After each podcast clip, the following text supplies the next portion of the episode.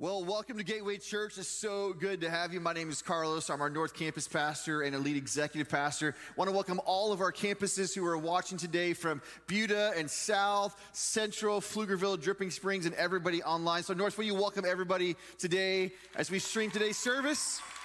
So good to have you. Um, you know, we, we are starting this series called Flourishing. And, and really, um, it, it's not a series to kind of hype everybody up, right? It's not a series like, oh, you're going to make it. It's going to be great, even though we do believe that. We do believe that better days are coming. It's a song that we all heard today live at our campuses. It's more about asking ourselves the question are we hoping for better days to come? Or are we positioning ourselves for better days to come? And, and, there's a huge difference to sit around and say, well, you know, I, I hope I find a job, but you've never put a resume together. I, am I'm, I'm dreaming for the dream job, but you haven't applied anywhere. As though somebody's gonna tap you on the shoulder and say, hey, I saw you at church one Sunday. Do you need a job? And we can wish and hope for these better days, and yet what we sense as pastors and leaders is how are we as individuals taking responsibility to take ownership and say, how do we better position ourselves for better days to come, especially when it comes to our soul, especially when it comes to our spirit person that God has put in us? How are we flourishing? Are we flourishing? Are we not flourishing? And it's not just a question we're asking you as individuals or that we're asking ourselves as staff members and pastors and leaders. It's a question we're asking our church. It's a question we're asking Gateway Church, anybody who calls Gateway home, who associates with Gateway. We are asking everybody to be on a journey with us over the next week or two because we're doing, for the first time in years, an all church survey because there's something about data or data and I, have just i've asked people how do you say it so let me ask you who says data raise your hand raise your hand who says data raise your hand who doesn't care raise both hands there you go and when I ask people that question, they're like, oh, I say data. Wait a minute. Sometimes I say data. Who, who, it really doesn't matter. It's information. And the information does tell a story. And so on your screen right now, you're going to see a QR code. Uh, and you've, you've already received this in an email last week, or we'll be receiving it this week. And when you get that, I know some of you are not email people, you just have it because you need to have it to have your gaming and all the other kind of stuff. I get it. Well, will you check it this week because it's really important? You taking that survey, whether you're a teenager in the room, whether you're 75, 80 years old or older, we want everybody to give that feedback because the data will give us information as a church on having self awareness. This is an endeavor of self awareness, not just for our church, but for you. So you're going to have a lot of questions asked of you today and the weeks to come. How am I flourishing? Am I flourishing? Where am I flourishing? Where am I not? And why is that important? So, really we want you to participate in this do this with your family at home do this around a group if you if you can do it with your roommates do it with your spouse do it with your whoever is in your life ask them to take this survey with you because it'll create some great conversation around the table and allow us some data to mine through and say maybe maybe there's a series we need to do on this information. Maybe there's this is something that we should do as a church on this so you are really helping us. Now we're really being impacted right now um, by the Human Flourishing Project. And the Human Flourishing Project is based out of Harvard University. Um, and it's really fascinating um, what their studies, what their data, what their research is finding from years ago, pre pandemic, to now, and really being challenged by some of this. And, and, you, and you might be wondering, really, like we're being, we're learning from Harvard University, like it's a really secular university. Yes, we know that, but it also has its roots in spiritual formation. Harvard began as an institution to raise up future ministers and leaders. And, and what's, what they're finding with the data, as the data tells a story, is that every institution, every place of worship, every business is having to ask themselves some questions. And so they, they challenged this, uh, us with an institutional commitment three times, if, uh, three types of institutional commitment. The first one is this Does your institution seek the good of the person or the family that's part of it. Uh, the second thing is is it seeking the good of the world? And this one's the one that's fascinating. From a secular study, it's this is the transcendent or divine part of what you do. And you might be wondering, why would a place like Harvard talk about this? This isn't their, this isn't their school of religion. This is, this is how can we flourish as humans? Is because the fact is, as they interview thousands and thousands of people, it's in us to ask these questions that are transcendent. It's in us to wonder, to question, to explore what the divine really means and to do it with other people. As a matter of fact, one of the contributors who I enjoy, Dr. Tyler VanderWeele, he emphasizes being part of a spiritual community, of a faith community. And, and here's what I like about this um, it's, it's coming from social science. And, and if I wasn't a pastor, I would want to be a social scientist. I love math. I love data. I love people. And so putting all those together are really, really fascinating. Um, but, but he talks about it's not necessarily associating yourself with the faith community because there's an association, it's the causation, it's engaging a spiritual community. And you may have heard these stats before, or this data that people who engage a spiritual community have lower rates of all sorts of things. But what's funny is it's not the association. It's not just being around it, it's engaging it in a way that it causes you to do something. And I know we live in a culture and somebody, some people will say a generation, but I wouldn't say it's a generation. I would say it's cultural because it's not just if you're 16 or 26 or 36. You can be 46, 56, 66, 76, 86. It's cultural because of the world we live in to assume because we like to post, because we shared a post, and because we gave $5 to that endeavor, we are part of a movement. No, you are associated with the movement. The movement hasn't actually moved in you, hasn't caused a change in you. And that's the difference between association and causation. And causation has strong ties to there being change in our lives. You ever gone to see a movie that really moved you, a documentary of somebody who did something really fascinating, and you bought the ticket and you got your popcorn, and you're sitting there, you know, those documentary movies are like three hours, and you're in this little art house watching it, and you're moved to tears, and you walk out and you want to change the world, and then you go to dinner and you just go back to your regular life. See, we associated with somebody by buying the movie ticket, but it didn't move in us in such a way that it caused us to make change.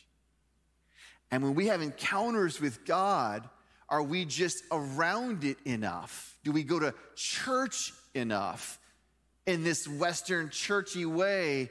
Or do we engage it in a way that Scripture tells us that the Spirit of God brands our hearts? I know that sounds very violent, right? But sometimes it takes a violent move to get us out of the place that we're in a major, major change. So we can talk about this. We can talk about occasional Sundays. We can talk about the data. We can talk about being part of Gateway, and, and it's a safe place for you to be if you just want to explore faith. But don't miss out on the secret sauce of Gateway, and that is the relationships. That is diving in to groups where we are formed and shaped by one another, where iron sharpens iron, where we can be ourselves, where we can truly just show up with all of our questions and doubts and fears and know that it is safe and that God is there. Don't miss out on that because it's the difference between associating and being moved to a cause. So we can talk about all of that, but we would be remiss to not really dive into scripture together. So here's what we're going to do. We're going to go to Jeremiah chapter 17. I'm going to start off with verse 5. And this, this message is going to be a little bit different because when we do stream our services, we do, we do hand off to the campuses, but our campus pastors are going to actually help me finish this message. So be on the lookout for, for Jesse and John and Eric and Norman and, and Kenny um, because we're gonna, I'm, gonna, I'm only going to speak for a few minutes and then we're going to transition to your campus pastor just living this out in front of you as a church. Here we go, verse 5 of Jeremiah. And this is what the Lord says. Cursed is the one who trusts in man. And some of you are like, that's right, can't trust a man. That's not what it means. It means like men, not men. Yeah, all men. All men. Can't trust any men. That's not sorry. Man as far as humans, okay? Who trust in humans, who draw strength from mere flesh and whose heart turns away from the Lord. Verse 6 that person will be like a bush in the wasteland. They will not see prosperity when it comes. They will dwell in the parched places of the desert, in a salt land where no one lives. Let's end right there and go home. But, verse 7 But blessed is the one who trusts in the Lord, whose confidence is in him. And they will be like a tree planted by the water that sends out its roots by the stream. It does not fear when heat comes its leaves are always green. It has no worries in a year of drought and never fails to bear fruit. Now, that's how I want to be. I, want, I don't want to be worried about what's coming. I want to know that I can bear fruit, that my roots are growing. I, I hope that's a picture of my life. I, I, I hope that you want that for your life. So I took verse five, that, that really encouraging verse, and, and what I did was I broke it down through the Hebrew, through a Hebrew lens, not, not an English lens, a Hebrew lens of how that would be reinterpreted for us. So again, verse 5 says this Curses the one who trusts in man, who draws strength from mere flesh, and whose heart turns away from the Lord. And if you're looking at the screens, I put the key Hebrew words under those words that create a sentence for us. And it, with the Hebrew lens, Here's how it would sound. So gonna, you're going to listen to me with the Hebrew lens, and I want you to compare it to what we just read. We place a curse on ourselves when we put our confidence in human systems. When we stand shoulder to shoulder with other human mortals and allow our inner selves to leave the one who caused us to exist. See, when you read the first one, the assumption is, well, God's going to curse you because you've gone away from him. No, no, no, no. The context that's meant for us to understand is by our decisions, by the way we live our lives, we begin to take ownership. We begin to take ownership of our decisions and the path that we choose to go down. We decide where our confidence is. We decide if we trust humans or we trust God. We get to decide. And a lot of times, and maybe the way you grew up, if you grew up in church, is like, well, God's going to curse you. No, God didn't curse you. God did not make you quit that job. Our decisions to not show up well got us fired from that job. Oh, God, why is this happening to me? God, I've tried to find a job for years and it isn't happening. And I wonder if we've stopped and really taken the time to say, Do I suck as an employee?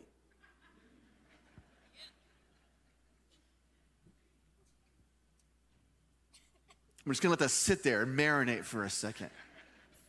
Because I can tell all of you business owners are like, please answer the question for yourselves. Some of you stuck on the word that I said suck. I'm sorry, but it doesn't get away from the question what have we done to ourselves?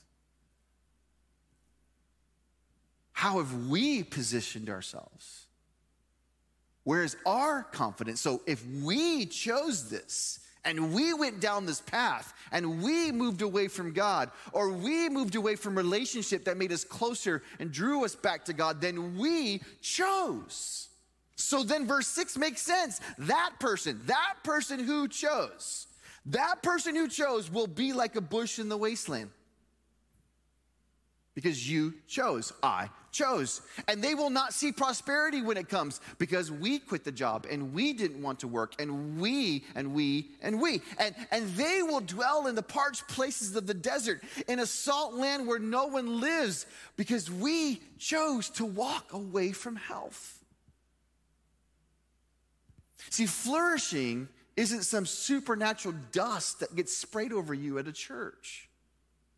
Flourishing is about positioning ourselves in a way to say, okay, God, I have positioned myself, and it's this partnership together. So, according to the passage, how we flourish in our relationship God. How do we do this? Verse 7 But blessed is the one who trusts in the Lord, whose confidence is in him. And they'll be like a tree planted by the water that sends out its roots by the streams. And do not fear when heat comes and its leaves are always green. You know that person that's just always happy no matter what happens? And they're so annoying. You want to know why they're so annoying to you? Because you're jealous. Growing up, my little brother, he was the happiest little kid. I mean, happy. He was, we always picked on him. He was the baby of the family. My brother, my middle brother and him shared a room. My middle brother made him sleep on the floor for years, and my mom didn't know. Because we could. We were the older brothers. And yet he woke up with the biggest smile. Hi, Carlitos. Carlitos is like Carlos, Carlitos, and he couldn't say it. Carlitos. Hi, I was like, shut up. Now he's 38 years old and he's still that happy. So it warmed my heart this week. He's got three little ones and a brand new baby boy. It warmed my heart this week. I'm a horrible older brother. It warmed my heart this when he said, Pray for me. I'm really frustrated right now. I'm like, Finally, took you 38 years to feel what normal people feel. I said, just take one of the kids and give them away, and you'll be a lot happier, okay? So just. and we laughed about it, but he was really, he was feeling a sensation he has never felt before. His leaves are always green.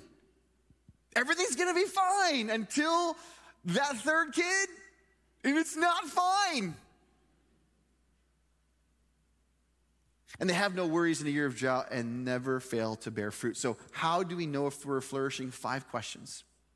It's going to be a simple, simple message, a quick message for all of us as we dive into it over the next few weeks. Just wanted to set the tone. Here are the five questions. Number one, where is our confidence?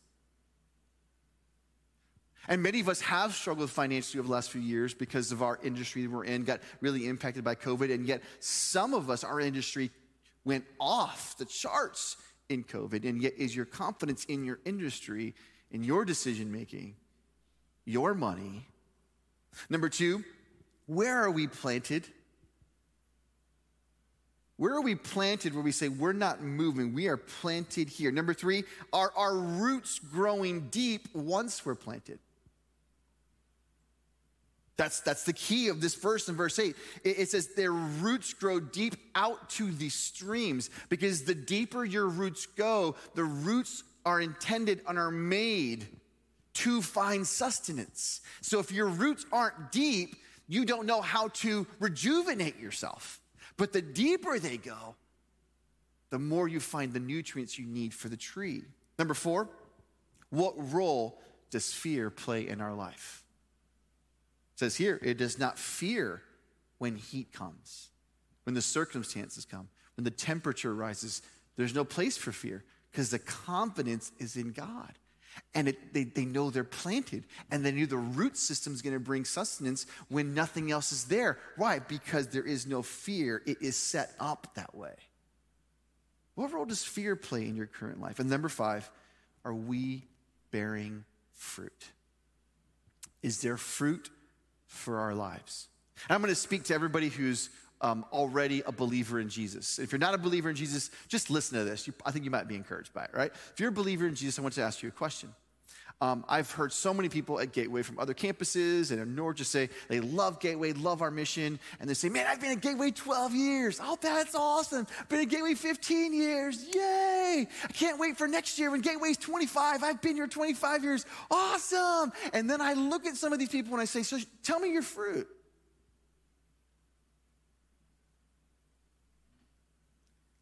And I don't know about the other campuses, but it got really quiet here at North. Don't tell me how long you've done something. Tell me how fruitful the thing you're doing has been. So I'm going to pick up from there and just ask the question in your life how fruitful are your relationships? How healthy? How, how much flourishing are you experiencing? I think for me, these last few months, I've really come to appreciate um, a relationship that was always a struggle for many, many, many years. and that was a relationship with my dad. And, you know, last week we had to move him into a facility as his uh, dementia and cancer have just made it very hard for him. And so there's my mom and dad walking into a place. He's only 74. Just a few months ago, he's playing pickleball and mowing the lawn, and then just this last several months, things have just gotten really, really hard. But I'm grateful for my dad. We just celebrated a 50th anniversary. My parents, uh, my brother, and I uh, just are so grateful for them. And, you know, now that we're parents, uh, show that picture of just me, my mom, and dad. There's just this remarkable look at the genetic connection between me and my mom. Isn't that kind of creepy? I am a male version of my mom. Now, you can't really see it, but I have my dad's skinny legs. That's definitely from my dad. And my short temper. You see, my, my, with all the great memories that I've had, that's not exactly how it was like for me uh, growing up. Uh, my dad uh, comes from a different generation, and, and I always struggled to know if he really loved me. In fact, I've kind of joked that I have a love hate relationship with my dad. I love him, and he hates me. uh, it's never usually funny, but, but I think some of you get it, right? And, and in part because what I needed from him, he didn't know how to provide. Uh, but I didn't know that for many, many years. I just thought there's something wrong with me, that I can never quite do enough. And if I work hard enough, maybe he'll finally be happy with me. Maybe he'll finally love me. And some of this is subconscious, right? You, you, you've struggled with that. And, and I want to just acknowledge right off the bat that I understand that I'm really grateful. I have a father who stayed married to my mom, and even though he was uh, present, there was still more I wanted. And I just want to say that if your relationship with your father has been difficult, or if you've lost your father, or if you never had connection with your father, I want you to know God can guide you through this. But I can tell you from my journey, I mean, it started one of my first memories of something was off with me and my dad. It was I was about 10, 11 years old, and he, I went up to go hug him goodnight, and he told me, Eric, you're too old to hug. And he gave me a stiff, firm handshake goodnight. And I remember shaking his hand very sadly and walking off, only to see my little brother jump up into his arms and wanting that.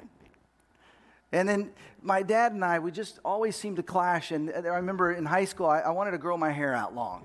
If only he knew then what we all know now, maybe he would have been less reluctant. But we'd get in these shouting matches. And, and then, I mean, there's so many different moments. I remember when I was engaged and my uh, fiance, now my wife, said something to Mrs. Bryant, talking to my mom. My mom looked behind her for her mother in law and realized, oh, wait, uh, you can just call me Joanne. And my dad was sitting right next to her and said nothing. And so I found my dad later. I was like, Dad, why didn't you say call me Pat? And he said, I don't want her to call me Pat. I want her to call me Mr. Bryant. I was like, You want my fiance to call you Joanne and Mr. Bryant? He said, Yeah. I mean, I figure she can just call me whatever my grandpa name becomes. Well, so for six years, we didn't have children, and my wife would just wait till she got eye contact to start talking to him. She didn't know what to call him. And actually, one of the biggest fights of our entire relationship was the night before the rehearsal dinner. I had come home late. I'd been living out on my own in college, and now I'm staying at my parents' house. And, and I come home, and I knew something was off because all the lights were on, and they were awake. Normally, they fell asleep watching Matlock at like 8 o'clock, right? And so I come in, and my dad is fired up. He is so upset. And he just starts yelling at me, What are you doing coming home so late? Don't you even care that we have this big event tomorrow? We haven't even talked about it? And I was just kind of overwhelmed with just all this rage and anger. And I, and I had this thought I know it's not from God because it didn't work out as well as I had in, my mind. But I thought, you know what? If I start yelling and screaming at him, I bet that will show him how ridiculous he looks and he'll calm down. That is not what happened at all. I start yelling at him, How am I supposed to know what time you want me to come back? You never told me. And I'm yelling, he's yelling, and I cannot stop yelling at this point. Well, fortunately, I have a four foot 11 inch mom who is able to get in between us. Because, I mean, we were looking each other eye to eye. I mean, there's spit flying and fist clenching. I mean, we were going to come to blows the night before the rehearsal dinner. But my mom is so loud, even though she's so little, that ear piercing screaming, it just was enough to just disable us both. So I went off to my room, he went off to his room, and nothing was resolved. More bitterness, more anger, more not understanding each other. And I had this habit. I was really trying to walk in my faith, and I'd been walking with Jesus at this point about four years, and praying every night is, is something that I had developed as a, a, a discipline. But I didn't want to pray that night. I was so mad. But then eventually, when I did pray, it was an angry prayer. God, smite my father, right? that kind of prayer. In fact, I remember specifically thinking, you know what, God, I, am gonna, we're gonna, because we were about to get married, move to Seattle, and I was thinking, God, when we get married, we move to Seattle, my mom can visit, but my dad can't. And I thought, you know what, actually, even better, he can come when we have grandkids, right? When we have children, he can come visit the grandkids, but they're gonna call him Mr. Bryant, right? I had this diabolical plan already.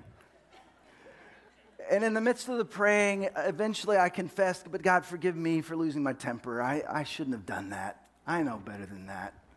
I wasn't even mad at first. I was just triggered. I was just upset at how he was treating me. And then I had this thought that I should go apologize to him. So I go into the room, it's dark. I kind of kneel next to the side of the bed where he's sleeping, and, and I just say into the darkness, Dad, I'm really sorry I started yelling at you. I'm sorry I didn't ask if you needed help for tomorrow night. Would you please forgive me? And then I heard a sound I, I wasn't really used to hearing growing up. I could hear my dad crying. And he said, I'm sorry, I'm just, I'm just having trouble saying goodbye. See, what I began to realize over the next several years is that hurt people hurt people. That sometimes the wounds from our own childhood get passed on to our kids. And so, even in these last several weeks, as we've been watching my father decline so rapidly, these last two days, we were just there. My brother comes into town. My wife and I were there. My aunts and uncles and all coming in to be with my mom. And she's been so heroic through this. She said, I, I said, Mom, I'm so sorry this is happening to you so young. And she said, You know, his dad died at 57. This is almost 20 extra years.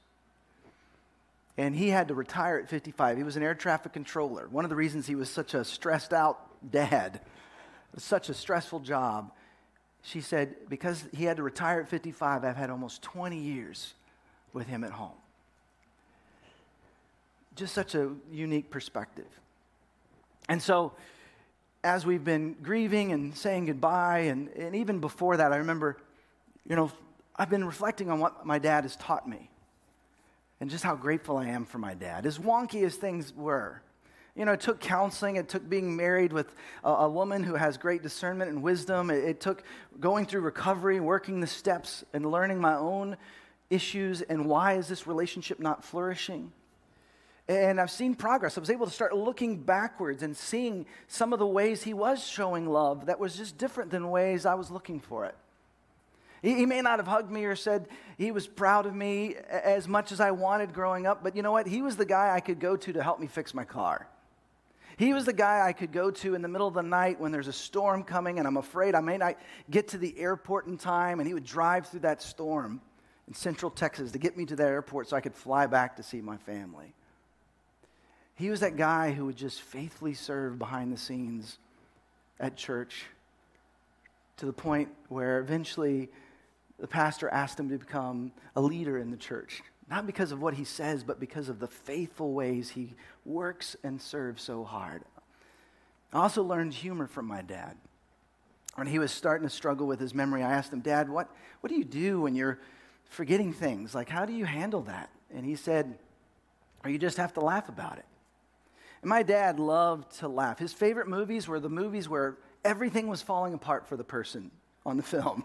the money pit, planes, trains, and automobiles. The worse things happening for that person, the more hilarious for my father, right? Those were some of my favorite moments. Some of my favorite films, just hearing my dad laughing at all the tragedy for that other person, right? And so I, I asked him, what, what, do you do? And he said, I just laugh about it. And there was at Christmas, they were at my house. They were visiting and staying in my daughter's room since she was out of town. And he comes up that morning and he's laughing. I said, Dad, what, what's so funny? He said, You won't believe what happened. I woke up this morning and I looked around. I thought, What am I doing in a teenage girl's room? and who is this laying next to me? he was like horrified, like, Where am I and what am I doing here? And once he realized it was his wife, he just started to laugh. He comes out and tells me, and then he tells me three more times that day, right? But as I've been reflecting on how grateful I am that there has been a sense of closure with my dad in many ways, that I know he loves me. It's just in the own way. He, he didn't even get a handshake from his dad, right? He's been um, as emotionally available to me as he knew how. I'm so grateful for him. But then, as I think about flourishing in my relationships, it just dawned on me I, I have a young adult son. I've been so worried about getting my dad's love. Am I expressing my love to him in a way that he understands? Am I more concerned with how others that I want attention from than giving him the attention he needs? And so, what I want us to do is just pause for a moment. I want to give you some time to reflect on some of these questions. We have something called Digging Deeper, which I encourage you every week to actually download, to actually look at the questions, to reflect on them, to read the scripture passages. This could be what creates that time with, you and God each day. Or it could be something you discuss over lunch with your family or in your community group during the week. But I want to just create a moment for you to look at these questions that are coming up on the screen. And I want you to just be honest. Am I flourishing? Think of the areas of your life where you may not be flourishing. Allow these questions to guide your thoughts. Pray and ask God to, to reveal to you what is it you want for me? What is the better that you have for me? If I'm just willing to choose you, step out of this land of cursedness into a land of blessing. And maybe these questions could also lead you to take this survey. If not now, sometime today, you could even look at these questions are about how are you flourishing? And we're going to be looking at these results over the next few weeks of what you're saying is true in your life. So, just for the next two, three minutes, it's going to be a little longer than you're used to, sitting in silence. So, to help us with that, we have a keyboard playing, all right? But I want you to really allow God to speak to your heart. Just pray to Him. Whether you walk with God or you're still not sure with God, just try it. God, show me what you have for me. Which areas of my life do I need help? And would you help me? These questions will be at digging deeper. You can spend even more time than we're going to give you now. But just for a moment, just take some time to connect with God in your heart. Ask yourself these questions. Let's do that in this moment.